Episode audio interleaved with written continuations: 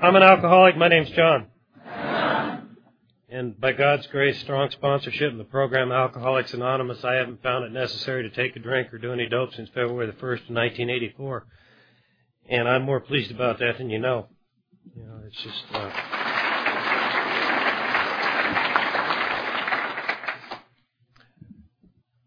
I want to thank Judy for inviting us, John and Barbara for, and Pokey and Penny for the fun we've had. You know, it's. I'm not a social creature. I don't talk to people real well, and I don't do things really well. And they've got two dogs, and I found a big easy chair. I do easy chairs real good. Um, and one of those little lasers, and the dog chases this laser light, and I just entertain myself for hours. They were, in fact, I was told this morning the dog was sitting in front of the chair waiting for me to get up. And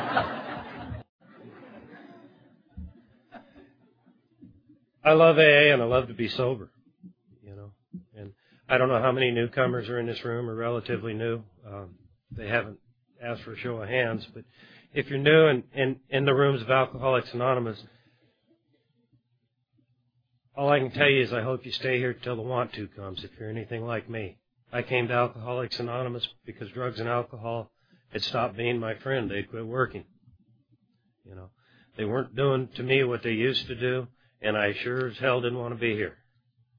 You know, and I went to meetings of Alcoholics Anonymous because I had no other place to go, no choice. And I hung around these rooms till just to stay physically sober. That's all I wanted. And I hung around these rooms, and somewhere two years, two and a half years sober, a want to came and something changed. You know, and, and I'm I'm grateful for that.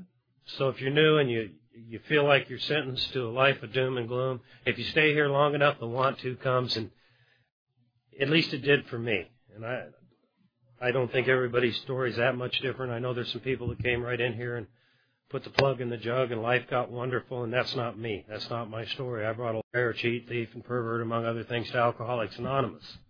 You know, I brought me here. You know, Jonathan shared about me holding him off the balcony. And yeah, that's he was. I had to go to work in the morning. He was crying. I was awake, and it seemed like the answer at the time. You know, I mean, I wasn't wrapped real tight when I got here, and I went through. uh I'm gonna back up, but I I I started drinking early, you know, for back then. I mean, 12 years old was early back then. It's not by today's standards, but early. And I come when I got to Alcoholics Anonymous, I was looking for people to blame, you know, for for my problems, and I took a good look at my mom and dad. You know, unfortunately, you know, they've been married we're married over 50 years. My dad's a man, my mom's a woman. They've always been like that, and they like it that way. Neither one of them drank and caused a lot of trouble.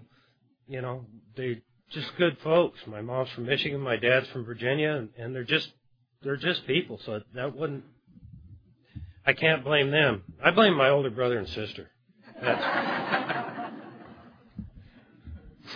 you know, and, and Jonathan shared it today. My brother's 11 years older than I am. My sister's 12 or 13, and and the difference between a program family and the family I came out of, and I'm not really blaming them, but the difference is Jonathan loves his little brother, and my brother and sister looked at me as something my parents did to ruin their teenage years, you know, and and and that's really the difference, you know, and it and it Alcoholics Anonymous has healed our relationships, you know between my brother and my sister.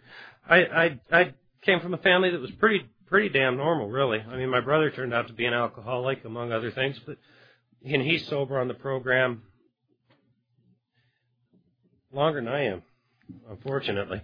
Uh, no, really, fortunately, he doesn't let me forget it, you know. And, and uh, my family's of the type that has a lot of family get-togethers and reunions, and they'll get the liquor counter set up and they'll pour drinks and they'll go sit down and talk. And they do that. Except for Vince and Herb. Now Vince and Herb never sat down. They always had a can of beer and they were walking around laughing, talking, and I was following Vince and Herb from the time I was that tall. because Vince and Herb were having fun, and they'd have, let me have sips off their beer, and you know, I mean, it, it, as a little kid, it didn't necessarily do anything to me, but I recognized Vince and Herb were the people I wanted to be like, you know, to have fun. The rest of those people were old, you know. Vincent and Herb were too, but they acted like me. I mean, they, you know, and I was attracted to that. And I grew up, I grew up in a, my dad was a professional gambler that gave up gambling and, and became a, a construction worker, a union man, good union man. He raised us well, you know, and I'd sure like to blame him for something, you know. My parents didn't deserve me, is what I'm trying to say. They didn't deserve the kid that picked up a drink and tore their heart out, started stealing from them, started lying to them. You know, they just didn't deserve that. You know, and, and as I got older, and the, the neighborhood we lived in down there was a pretty dangerous neighborhood, and it was a bad neighborhood, and some of my friends started getting killed, and my parents moved me to a better upper middle class neighborhood. And I immediately, when I left that neighborhood, I and moved into the new neighborhood, I was not going to be the same as I was over there. So I immediately over there I was fearful because people were getting hurt, and I I don't like that. I'm afraid of pain, and I immediately used my size. I was six three in the ninth grade. I mean, people called me stretch in the ninth grade. I mean, I grew and then stopped, you know, and everybody everybody finally caught up. But when I moved to the new neighborhood, I just went crazy. You know, I, I got I was trying to play sports and I found the people that were partying and yeah, I've been doing this all the time. I Never had. I mean, I, I started drinking on a Friday night. By Sunday, I was smoking dope, you know, and I'd never really done any of that other than the family stuff. You know, I'd do stuff like punch lockers and knock them off the hinges, and people thought I was nuts, and nobody ever messed with me, and I liked that. I didn't have to fight a lot, you know, and, and the advice Jonathan got, turn around and walk away from a fight, came from my dad. My dad taught me that. That's a, you know, walk away, turn the other cheek and if they follow you and are going to hurt you, then defend yourself. And and that's where that came from. And I'm not a fighter today, and I still live by that. I turn around, walk away, and I drank my way out of sports. I mean, I loved basketball. At sixth three in the ninth grade, you're a star in basketball, you know, and I was clumsy, and I still was a star in basketball. I people looked up to me, but I didn't want people to look up to me. I didn't want people to pay any attention to me, really and I, I just drank and, and used. You know, I, I somebody had mentioned from here had mentioned La Habra Heights, and we live. The city I live in is at the base of La Habra Heights, and the Heights is a lot of avocado groves and and big homes, and and we'd go up to the Heights and, and and drink in the avocado groves when I was a kid. You know, get up back up in there, and there was a place called the Sand Pits, which is it's a big excavation that where they get sand, and it's just they stopped doing that. Now it's just a big hole in the ground, and, and I'd go to the bottom of that, and one or two friends and I'd drink. I mean, that's the kind of drinking I did from the time I was a kid. I'm not a social drinker. I'm not an active drinker. Um, my sister owned a business, a flower shop and an antique shop, and as I got older, I went to work for her, worked on the weekends, so I always had money. Made an important discovery about 14. When you got money, you got friends. You know, you can buy people. I knew that at 14 years old. You know, and she moved. Her and her husband moved out here and gave me that business. I was 17, 18 years old, and I had a business. I had a pocket full of money, and they were living in some little town out here called Jeromesville. And I've asked a lot of people, nobody knows where it's at. It's somewhere near Ashland. All I know about it is it has a Chevy dealer, a post office, and a bar. You know, and and that's where they did. And they gave me that business. It took me two and a half years to drink and use that thing into the ground, and they came back and, and gave me some cash and got me out of the business. And they've since built it back up and are doing real well, and you know, I'm glad for them. Uh, but I just drank and used. I hired people, you know, I hired a friend of mine's wife to work for me, and I violated that friendship. You know, I bought her with drugs and alcohol. I did those kind of things to those kind of people, and I wasn't hurting anybody but myself. I'd get money together and I'd move out of my mom and dad's house and I'd blow it all and move right back in. You know, and I'm not hurting them people. I'm not doing anything to them. I had a friend that lived down the street that was a I mean, an all-American guy. He, you know, world campus afloat and an academic, and I was hanging hanging with him, trying to do right, and I'm watching his younger brother over there smoking dope in the garage, and I'd intuitively end up in the garage, and it, it got got so I spent more time in Dave's garage than Dave did. He'd get up Monday to go to work, and I'd still be there, you know, drinking and and just amounting to nothing, you know. And periodically, my dad would do things like wake me up and take me down someplace and get me a job. I'm tired of you on my couch. Go. And I'd work and I'd get things together and I'd, pull it together for two or three months, get a place, start partying, get drunk, get loaded, tear it all up, move home to mom and dad. You know, in, in 1980,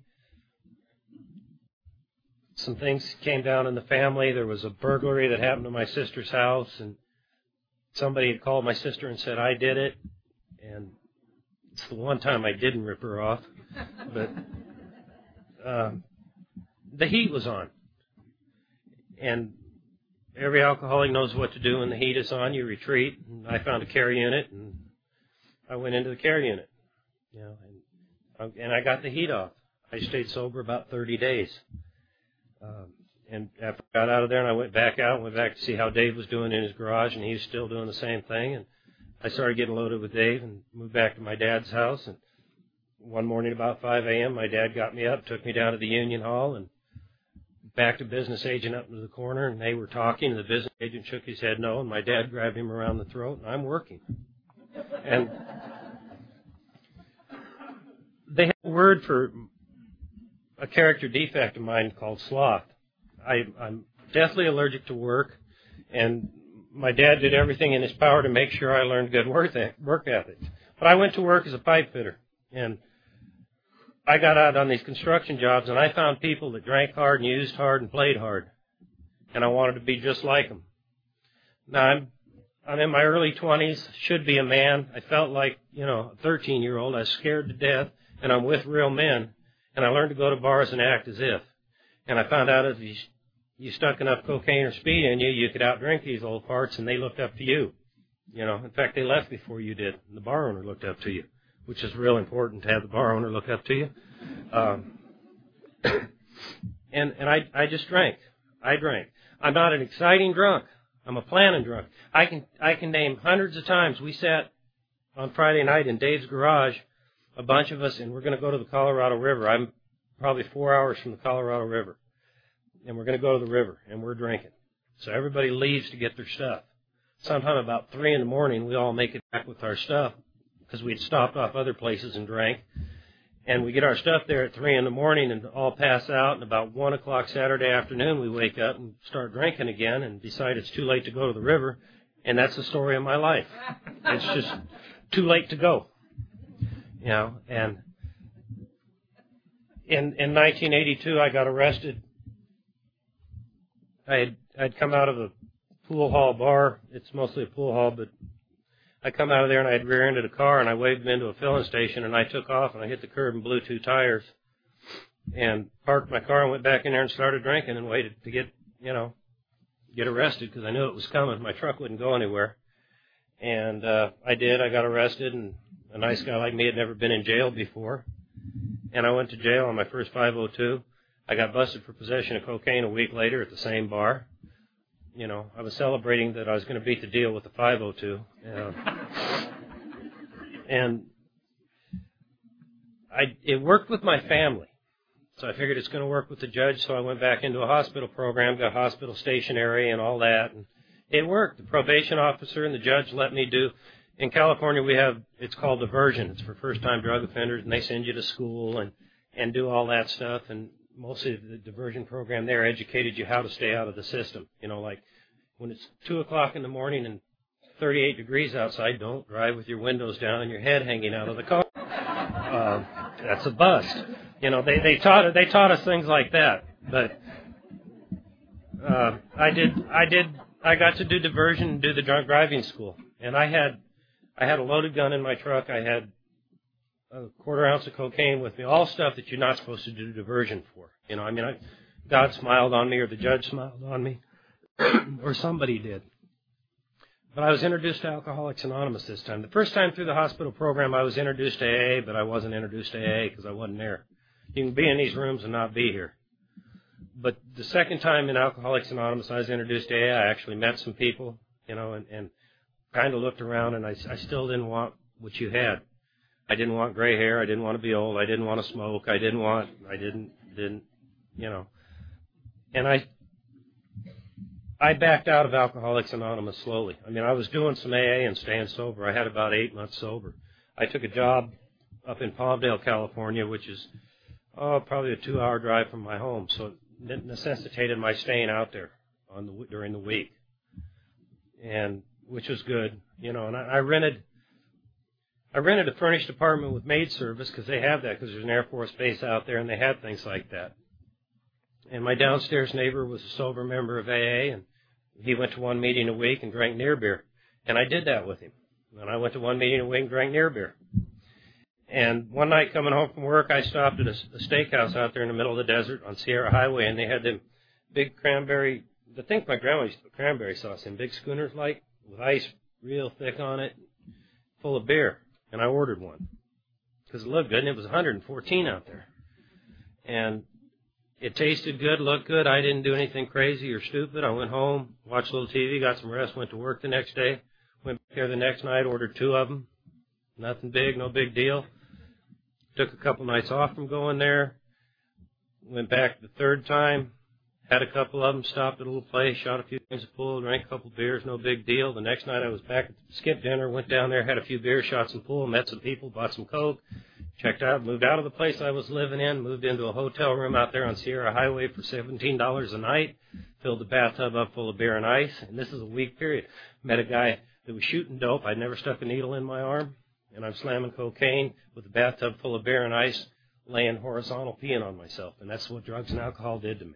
That's where it took me. That's the best I could do. And I I lived like that up there for about three months, and you know where I ended up, mommy. You know, I'm a 26 year old mama's boy at this time. I went home to mom one more time. You know, and I was trying. They were under, I thought, under the illusion that I was still sober.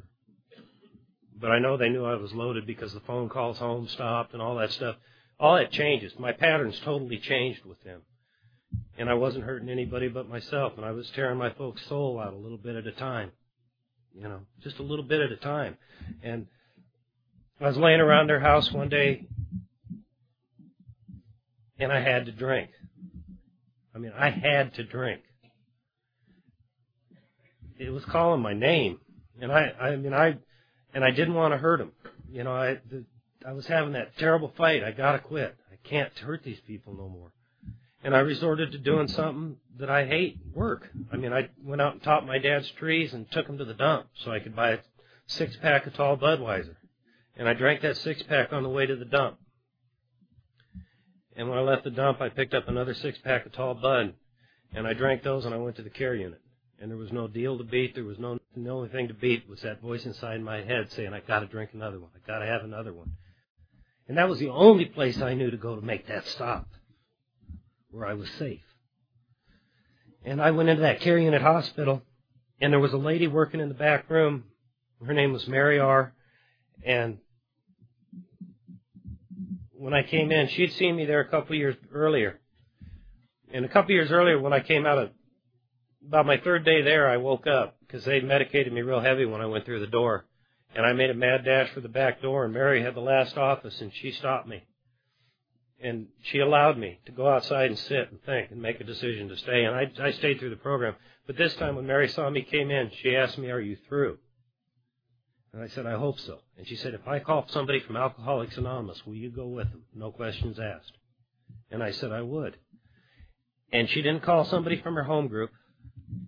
You know, she called another group. She called a little men's stag that was at that time in Fullerton, California. And they came picked me up and took me to a meeting of Alcoholics Anonymous.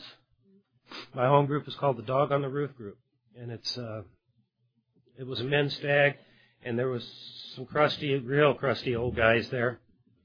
Uh, the founder of the group had died prior to my getting sober, but there were some old timers there. A guy named Bob Bob L. and uh, Al W. and there tough AA. And Bob said some things that first night that, you know, still baffled me. I mean, I was brand new and he called on me to share and I shared and he just ripped my ass. Pardon my language, but he, you know, about BS and, you know, newcomers and don't know nothing. And Bob used to say things that didn't make any sense and still kind of don't, but he'd say it takes a hell of a big dog to weigh a thousand pounds. And I, today I believe it was the load I was carrying when I came into Alcoholics Anonymous. You know, and I got a sponsor in that group, uh, and that man's still my sponsor today. You know, and from that, from that day to this, I've never found it necessary to blame my group, blame my sponsor, blame the people ahead of me in Alcoholics Anonymous for what's going on in my life. And I believe that's the thing that's allowed me to stay and stay sober in Alcoholics Anonymous. Because they, when I got here, absolutely, totally, completely out of answers, they were doing things in AA. And they're still doing them today, and they haven't changed those. When I'm screwed up, it's me, all me. And God's allowed me. That's what the grace of God is in my life. The ability to know that it's me, not them. You know, my actions, not theirs. And, and that's the thing that's allowed me to stay in Alcoholics Anonymous, stay in my home group, and do these things. My sponsor shares that somebody punched him in the chest and said, if you, if you think you're tough, let's see you stay sober. And I believe that's what they're talking about. The ability that when your life's a mess to turn around and look and say, it's my fault. It's not, you don't understand. You don't understand. It's your fault. You know. And my sobriety got really interesting really quick. Um, when I when I went to the group, there was a couple, three guys ahead of me, and I had one of the only trucks in the group. And my sponsor's wife goes to Al-Anon, and her daughter goes to Alateen. His daughter goes to Alateen. There was a call from a crazy Al-Anon who was living with a drunk that needed moving out of the house. Now I had my buddy that I got sober with. Mark was my hero. He had 101 days more than me, and he was he was my pal. And so we loaded up in my truck and, and followed my sponsor in his truck, and we loaded this lady's stuff up. Mark's a quick study and noticed she had a bunch of broken furniture, and she's a good-looking lady, and he's he gets to thinking, and he's running this all by me. Man, I'm going to fix up her furniture and do things for her and ask her out. I said, well, I'm going to try this sponsorship stuff. And I went and asked my sponsor, can I ask her out? And he's heard my fifth step by now and thought it would be a good idea. Um, and I did. And I'm about six months on the program when when I started asking her somewhere in there. I'm I'm not real good on times. And and one of the other wise old timers in the group that had two years told me Al-Anons have a three date rule. You know, that you're not gonna get and I'm strictly acting on lust. And he told me Al-Anons have a three date rule that you're not going to get anywhere till the third date. So okay, I can be patient. I'm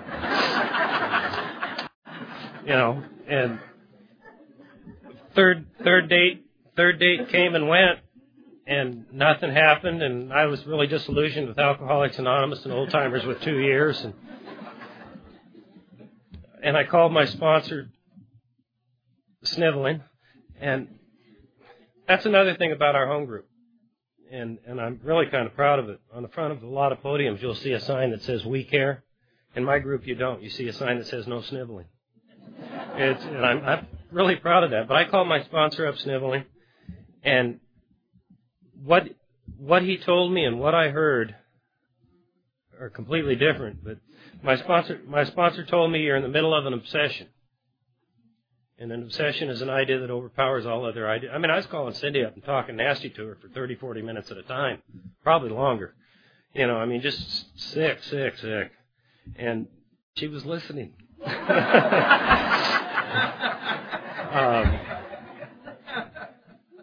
and the answer to the, the answer to break any obsession is to not have any contact with it and do 30 meetings in 30 days.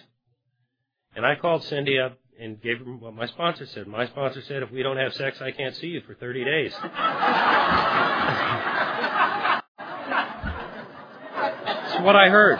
That's that is that's the way I heard it. Um,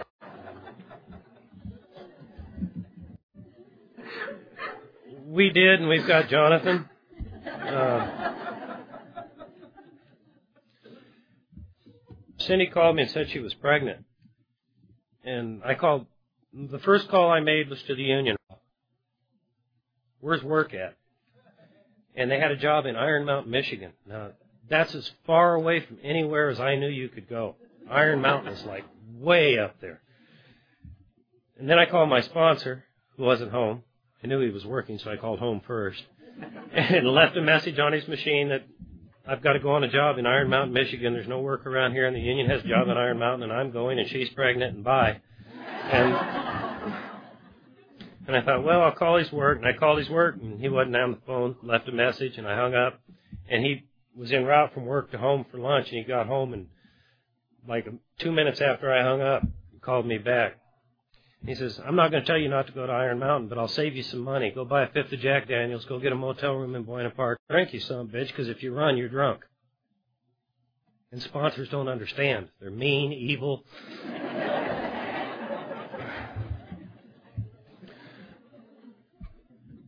and so I got in my my car and I drove up to his house. And we talked. And I got a pen and paper out. And I inventoried and I inventoried what I felt about trying to be a father. I inventoried the situation. I inventoried all of that. And I shared it with my sponsor. And Cindy did the same thing, you know, and I mean, we didn't talk about, you know, I didn't mind sharing it with my sponsor, but I had to go share it with Cindy. And we got together and we shared our writing. We prayed first and then shared our writing and made a decision to try to keep the baby and make a go of it. And I know absolutely nothing about being a dad. I don't even like working. And I recognize the fact that I'm going to have to work if I'm going to have a kid, and I don't like that. And I was nuts. Like I said, I brought me to Alcoholics Anonymous. I, I, I don't believe you put the plug in the jug and life gets wonderful. It gets better. But stuff happens. And I believe as a sober member of Alcoholics Anonymous, I have an obligation up here to share that. That stuff happens. Happens to me, it's going to happen to you. And you better be ready for it. You got to go to meetings. You got to have a sponsor. You got to have a home group. You got to have steps. You got to have people in front of you that's having stuff happen to them, and they're walking out the other side sober, or you ain't going to make it. I wouldn't have. I wouldn't have. I wouldn't be sober today if I hadn't seen my sponsor go through surrenders. And he didn't hide them from us. And he let us see his pain. And he let us see him walk through the other side sober. You know. And I'm grateful for that. When I was new, my sponsor was more than human. You know, I mean, it was like everything I had in the world to hold on to. And when my sponsor became human, he became a tool of the program Alcoholics Anonymous to me. He entertained me long enough to become real and to realize that this stuff works. This stuff works. Um,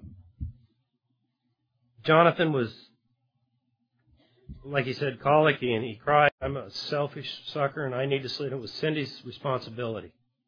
And a lot of that was, a lot of that was the teachings at the time were, she's an Al-Anon, I'm an alcoholic, she's going to go nuts, I'm going to drink. You know, that child's your responsibility. But I, I learned things, you know, I'd sometimes Jonathan would wake me up before he would Cindy with his crying and stuff. And I learned how to kind of roll over and hit her without her knowing I was awake. And just little things and just little things, you know, and I was scared of him. Christ, they're only that big, you know. And do they break? You know, what do they do? You know, I mean, what what do you do?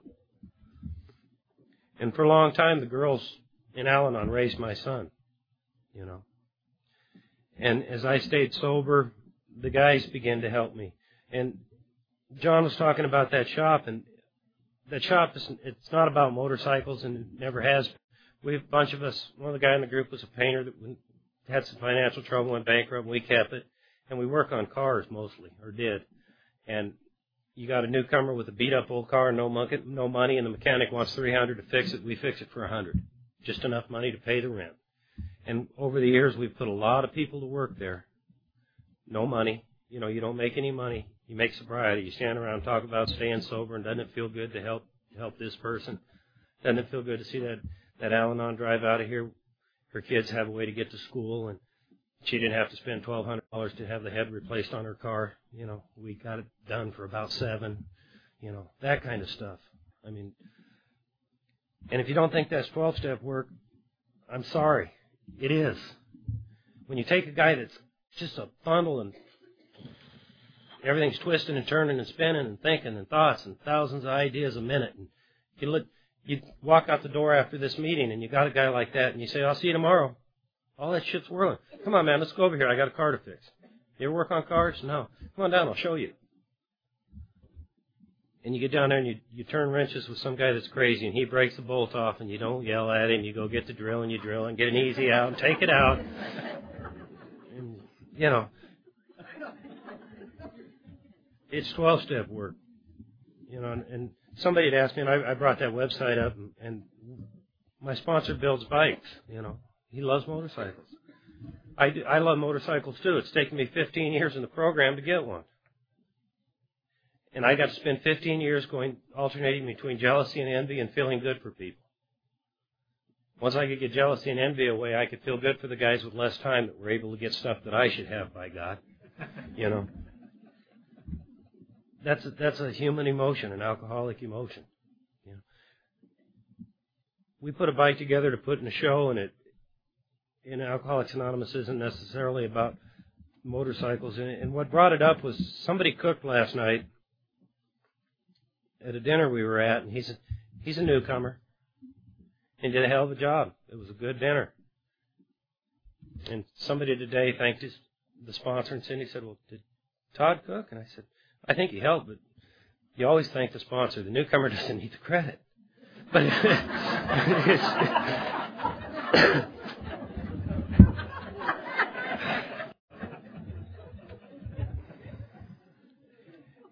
it's action. It's action. It's staying for a guy like me. It's staying busy. I don't know about anybody else. My the people in my home group have to be busy. I've got a busy head. If I get an idea, and, and sleep's my favorite thing in the whole world. But if I get an idea, I'm awake all night. Do I do this? Do I do that? Should I go? No, yes, no, yes. So, you know, and I can do that for weeks till I end up physically sick, colds, and you know, run myself down. And that's the disease of alcoholism in me trying to get me loaded. It's trying to get me to go for a bottle of NyQuil or, you know, those kind of things. It's so it's it's that sensitive in me. It's that sensitive. I got problems, don't you understand? And the answer the answer hasn't changed since my what I learned in my first 90 days. I change. I get a little more sober, and I get stuff, and I don't need to call him on this one. I know what he'd say anyways. And I get in trouble when I do that. I get in trouble when I do that. Jonathan has shared about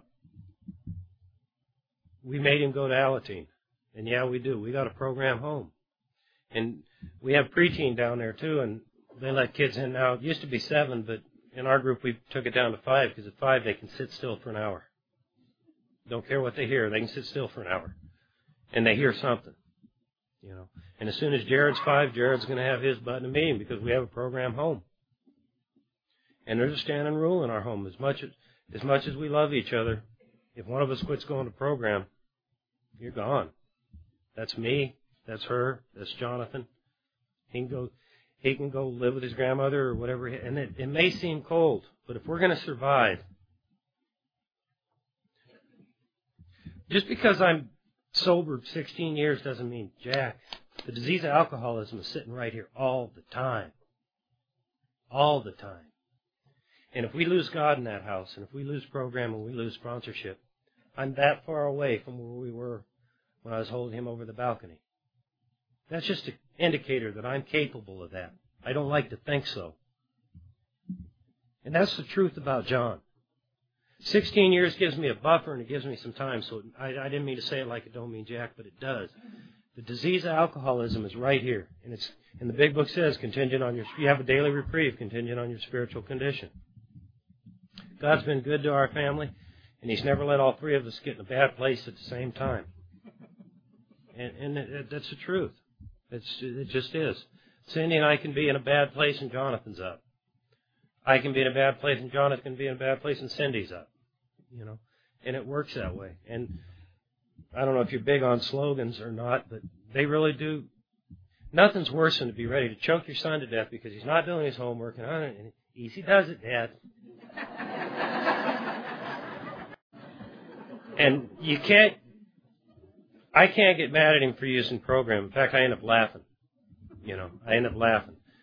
I mean, I didn't think with Jonathan about discipline. I knew Jonathan loved computer games when he was little. He loved to piddle on the computer.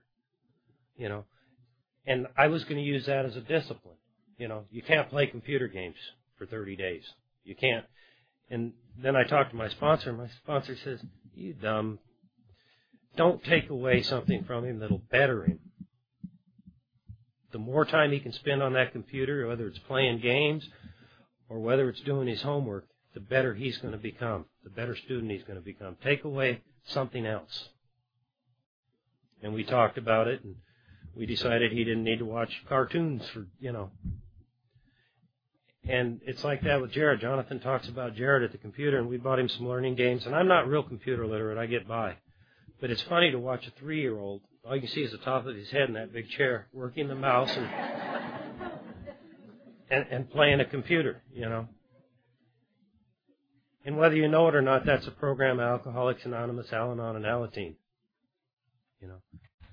My sponsor shares it. That he doesn't see how anybody can be so selfish as to come to this program find ways to live, ways to give to people a God, and then not want their children to have it. You know, and I've allowed Jonathan and to not like it, not want to go and not and go anyways. And he hung around long enough till the want to comes. Jonathan's real active in service, real active as you can tell by his story. Me, I, I'm, I'm active in service at, at the group level, in my group a lot. I have a lot of little commitments that I do at the shop, in the meetings and all that. I occasionally go into the penitentiary. I used to do a Skid Row panel that's no longer there anymore. You know, another guy in our group took it over when I became possessive of it. Because that's the way I am. It quit becoming the dog on the roof's panel and it became my panel. You know, and my sponsor and his wisdom pulled me off of it. And my, my little ego wanted, almost drank over that. They don't understand. You know, I love AA and I love service. I, I was laughing. They're talking about concepts, and I asked my sponsor when I was new, what are the concepts? He said, the only concept you need to know is if you don't pick up a drink, you won't get drunk. And he said, now ain't that a concept? And I haven't asked him again. Uh, you know, I haven't asked him again. I love being sober. Cindy and I have been married as long as we're sober, 16 years. Well, September, that's like 16 years. You know, we got married uh, in 1984 at the Southern California Convention. My sponsor was chairman that year, and he left the chairman's dinner to take us to a chapel, actually to a house with Christmas lights and a preacher. It was cool. And, uh, I still had thoughts of running, and my group was really spiritual then. Mike, the old timer with two years, had told me about the three day rule. He had a 44 special in his boot, and he pulled it out and said, "You run, I'm going to shoot you." And I, "You'll kill me?" He says, "No, I'm just going to shoot you in the leg." and I mean, I I really seriously thought of running, you know, and still, and we went down, and my sponsor caught a lot of heat for leaving that to support us, and I'm grateful he did. And I got my friends bought minute rice, the hardest stuff you could get. It's just been good. It's, it's,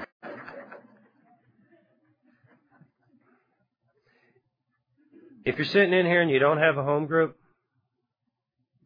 I I don't even know what to, I don't even know how you're sober. I don't know what to tell you because I have to have that because there's a group. My group's a men's stag and it, it stays about 50 people.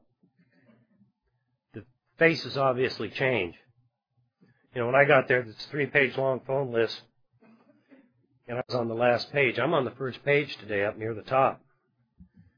You know, that means the odds aren't good, but there's people that know me, know everything there is to know about me. They know when I'm telling a lie. Not even when I'm not telling a lie. When I've got the lie of omission. When I'm leaving something out.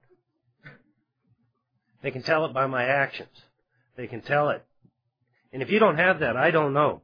Because the more I get into that and the more it's rolling, the more this turns into a whiskey bottle instead of a bottle of water. You know, I'm grateful for that. I'm grateful for sponsors. We were talking outside this morning and the messages I get from God are not good. Never have been. Unless they're coming through a sponsor or somebody in my group. There's been times in my sobriety when I've got well enough to go straight to God, bypass. He, he's busy. And I always end up in trouble. Always. I still do dumb things based on dumb decisions, based on my information. As long as I put a sponsor in there as a buffer between my information, my life's gotten fantastic. You know? Even with problems. Even with problems. In fact, the standard of my problems have risen. you know?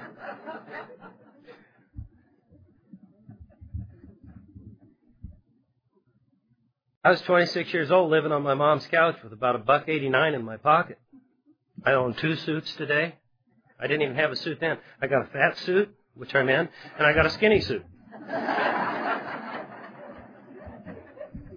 you know, uh, and that's not what Alcoholics Anonymous is about. You know, if you're new and sitting in this room, or relatively new and sitting in this room, really to me, Alcoholics Anonymous is about not drinking. Don't pick up a drink or do no dope, no matter what. I, in 16 years, I haven't done any medication of any kind. I haven't picked up a drink. I haven't done. I don't. I don't even much like aspirin. I'll take them occasionally, but that's. I don't take antihistamines. I don't take. I don't take anything. And antihistamines, I suppose, are okay, but for me, they kind of make me dry mouth, and it's like cotton mouth. And if I got cotton mouth, I want to be wired, and it, that's just a personal choice. But I don't take any of that. I don't need it. Because usually when I'm sick, and this is for me, Usually when I get physically sick, it's got something to do with my spiritual condition. And it's an amazing how that, I used to think my sponsor was so full of, when he would say that when I was new. But the longer I've stayed sober, when I get out of fit spiritual condition, I get myself run down, weak, and susceptible to illness. And that's just for me. And that's my belief and my teaching, and, and I believe that. And so it's not necessary to do all that stuff. It's necessary to, to get back God, I don't feel good, but I think I'll go talk to a newcomer. I think I'll go to a meeting. I think I'll do these things. And I meet, I meet you over here. God, you did that? You got that going on? That? Oh man, I don't feel bad. And that's Alcoholics Anonymous. Alcoholics Anonymous is getting on an airplane and coming all day on an airplane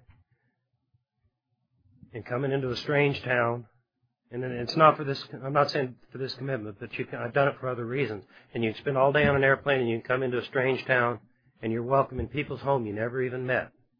Now go back to work on Monday and tell them, what'd you do? When they ask you, what'd you do this weekend? Oh, I flew to Dayton, Ohio. Oh, you got family there? No? Well, what'd you do there? Went to some people I've never met before and spent the weekend in their home.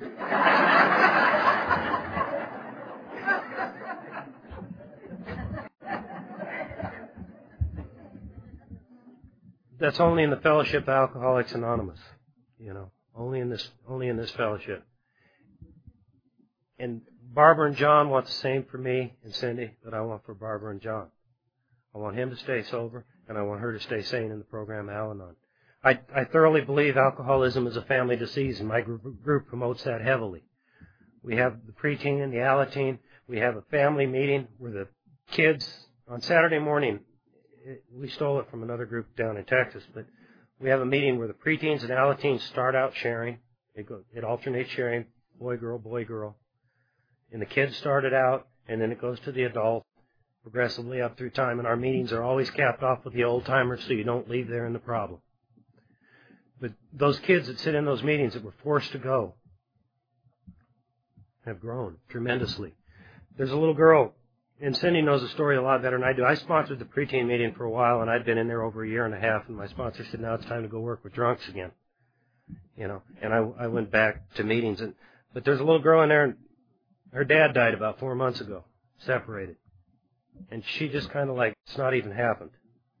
And a newcomer came in to the group whose dad just died, and I'm kind of telling Cindy's, but I want Jonathan to hear too that Cindy said, "Oh, her her dad just died." Well, mine did too. And she went up and talked to that kid. There's not a kid that can come into our hall, a strange kid, that those kids don't go up and welcome into the group. Now you see a bunch of selfish kids playing, and a stranger walks up, and usually they don't even look up, you know, or give it a second thought if they do. And in those rooms, a new kid is brought, 90% of the time is brought right into the group. There are times when you have to go over and remind them. But for the most part, and that's the program. That's the program. And I don't know about you, but I want Jonathan to have a chance because the disease the disease runs through my family. There's, and it's, it's just, it is. It's my grandpas were drunks, my mom's brothers were drunks, there's alcoholism on my dad's side, and I believe there's a chain in there. And today, standing right here, right now, that chain is broken. Because he has a choice. And to this day, standing here right now, he's made the right choice. I don't know what tomorrow's going to bring. I don't know what the next day is going to bring. But as long as we have this program, there's a chance that that chain is broken. And I want that for my family. And I hope you want it for yours enough to make your kids go to these Alateen meetings and to get involved with them. The women all go out of town. They have a they have a retreat that they go on, and the dads get the kids. And it's like every year, what do we do? Let's take them to the shop. And last, you know, which isn't good. You got little kid, little baby standing in oil, and you know, it's, you got the oil drain bucket over there with the kid jumping up and down in it. So my, my group got together and decided to let these kids put on their own camp out. A lot of them. The, the guys do a men's stag camp out twice a year. We go out to the desert, and it's and coincidentally it's on holiday time. It's Thanksgiving and usually July 4th, but this year we're going to be at the International, so we're doing it another weekend. But we go out to the desert because it's down in my town. It's nuts on the holidays. There's people drinking that don't drink. And when people are drinking that don't drink, they shouldn't be driving, and they are, and it's dangerous, and we get the hell out of there. it's just that way. It's safe.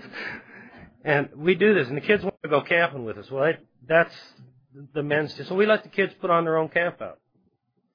We let them make the committees, and I'm talking, you know, five, six, seven year olds. We let them plan the menu. We edited it a little, but we let them plan what they wanted to do. You know, and we got a state park out there that has camping, and, and we took them out to let them have their own bash, their own weekend. And we let them do their thing and not thumbs down on them. You know, there's pictures of my three-year-old sliding down a hill that just on a piece of cardboard that's like, ah, you know. And I walked away and I let the six-year-olds and the seven-year-olds and the eight-year-olds watch him and protect him. Because there's no spot where God is not. And if I'm in there messing with it, he's going to have a rotten time. The other kids are going to look at me and hate me. And I just, I just stayed out of the way. And I mean, I didn't totally walk away, you know, and, and not be ready, but I, I let those kids do it. I let those kids take care of each other. And most of the adults here did that too. And you know what? At six, seven, eight years old with a little bit of program in them, they take pretty damn good care of themselves. Our kids are a lot sharper than we give them credit for. Or at least than I give them credit for. And I learned that here. You know, I learned that here if you're new, and I always say if you're new and sitting in this room, but if you're in this room, I hope you find what I found here. I found some real content days. I found some happiness. I found a family. I've had relationships healed by putting the program first. My family, like I said early in my talk, was my mom, my, my belly button family. They're family get together type people. and I didn't go to those things. I went to Alcoholics Anonymous when I got sober. And I rarely, rarely go to those things today. And I used to get hate letters. I mean, vicious letters from my sister. Ugly, mean, when I was new. About how could you be so selfish when we're all over here. And all it is is they wanted to stand me up and say, look, he's sober. Ain't he wonderful? And I just stayed here in Alcoholics Anonymous and did those things. And time healed the wounds. Time healed the wounds. My sister and I have a good relationship today. We don't spend a lot of time together.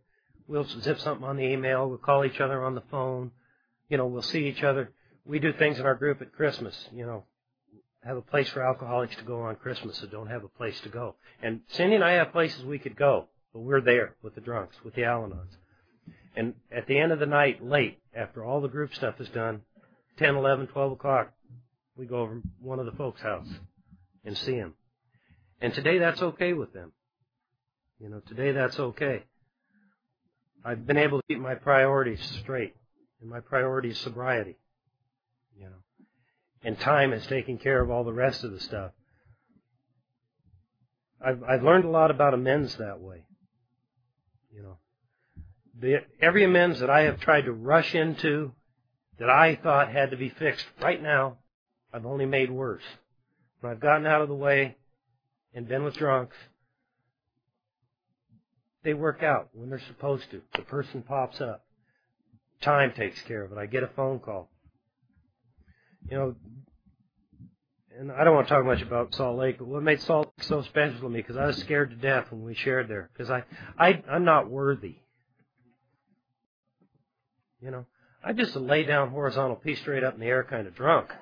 I mean, I'm, I'm not, I'm not. What made that so special was a couple hours before the meeting, my home group, they were there, but they had gotten together and they had a meeting. And everybody shared in that meeting and brought it back down to basics. No ego, no nothing. This is what our group is about. This is what we stand for. This is why you're sober. This is who you are. Because I, you know, when you're gonna when you're gonna talk, you can lose sight of that. I wanted to call my sponsor this morning and got to get back to basics. Tell them where you got it, how you got it, what got you here. You know. And anytime I'm trying to do more than that, see, I'm 3,000 miles from home and I can stand up here and be anybody or anything I want to be. I can do that. I can lie. God, I lie good. And I have to make that phone call in the morning and call my sponsor and get reminded of what I need to do. Because I'd rather you think I'm wonderful. But I'm not. I'm a liar, cheat, and thief and pervert. It's better today. Today. Because of the program Alcoholics Anonymous. I'm on a job today that I try to steal nothing from. You know, I, I went to work at six years sober for Hughes Aircraft. And, and they, they closed down. Uh, when I left Hughes, I didn't steal a thing. And I could have. I could have taken a bunch of stuff. Now my work partner, Louie, when he got laid off a month later, my house is halfway between the job and his house. I come home one day in my garage full of stuff. And I call my sponsor and, you know, what do I do with it? Tell a guy to get his stuff out of there. And that's what he did. He took his stuff and left mine. St- Louis stole all my toolbox and my, my stuff and put them in my garage. And I can't very well take them back to Hughes now. You know, it's, uh, and what I, what Alcoholics Anonymous, what I've done with that, the toolbox went to a guy that got sober and wanted to be a mechanic and couldn't afford a toolbox. He was working out a little plastic thing. And I gave him a rollaway. You know, the ladder went to the group, to the hall. You know, just those kind of things. I still have the snake, the drain snake, and when people in the group plumbing plugs up, I go snake it. Don't charge them. I go fix their drains. No, you know, and that's the only way I don't know to make those kind of things right. And today, the best of my ability, I don't steal. The janitors leave. I'm really cheap. This is tacky too, but the janitors leave half. they change the toilet paper and leave half rolls, and they're, they're going to throw them away. So I asked my boss, "Can I have those?" I'm cheap. That stuff's expensive. I haven't bought toilet paper in six months.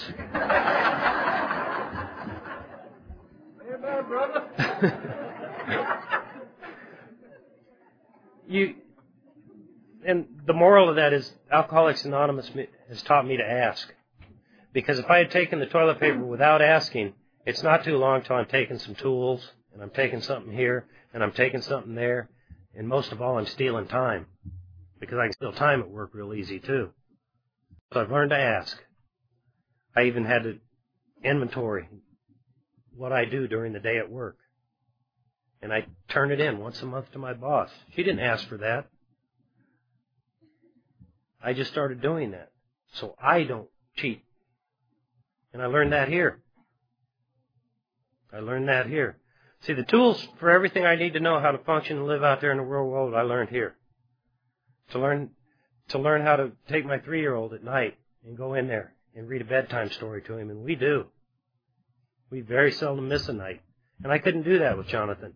You know, Jonathan, I, to the best of my knowledge, he ain't jealous of that. He doesn't hate his dad because I can do it with him and I couldn't with Jared because of this program. Because Jonathan understands and he's learned about the disease of alcoholism. That through sponsorship and through this program, when Cindy got pregnant with Jared, Jonathan was a part of that right up until the moment of delivery, and then he left the room. He got to see his mother go through labor and the whole thing. And that may be much, but we wanted him to be a part of that, to know that he is, he's my number one son, man. You know? And I might not have been a good daddy when I was new, but I'm sure trying like hell now. And the only way I can do that is continue to stay sober. And the whole message that we, we bring today is that AA, Al-Anon, and Alateen work, and we're a family because of it. God knows what tomorrow will bring. I don't. But today, standing here right now, three of us got on an airplane, flew here, got off an airplane together. We've gone to somebody's home that we don't even know. We've conducted ourselves reasonably well. I get the dogs a little stirred up, but and we're gonna. Those dogs are funny, and we're gonna we're gonna spend the rest of the day here, and to the best of our ability, I'm, we're not going to offend anybody, take anything that doesn't belong to us. We're to remain a family. We're to go back to that house tonight, terrorize the dogs some more, get up in the morning and go to the airport and go home a family. And that's what the message is. If you want that, you can have it too. And it's going to take everything you got. It's going to take a, hug and a squeeze when times are hard. It's going to take shutting that thing off for just a second when it says give up, run. You got to do that in order to enjoy the good. You got to do that to enjoy the good. And God, I hope you find what I found here. Thank you.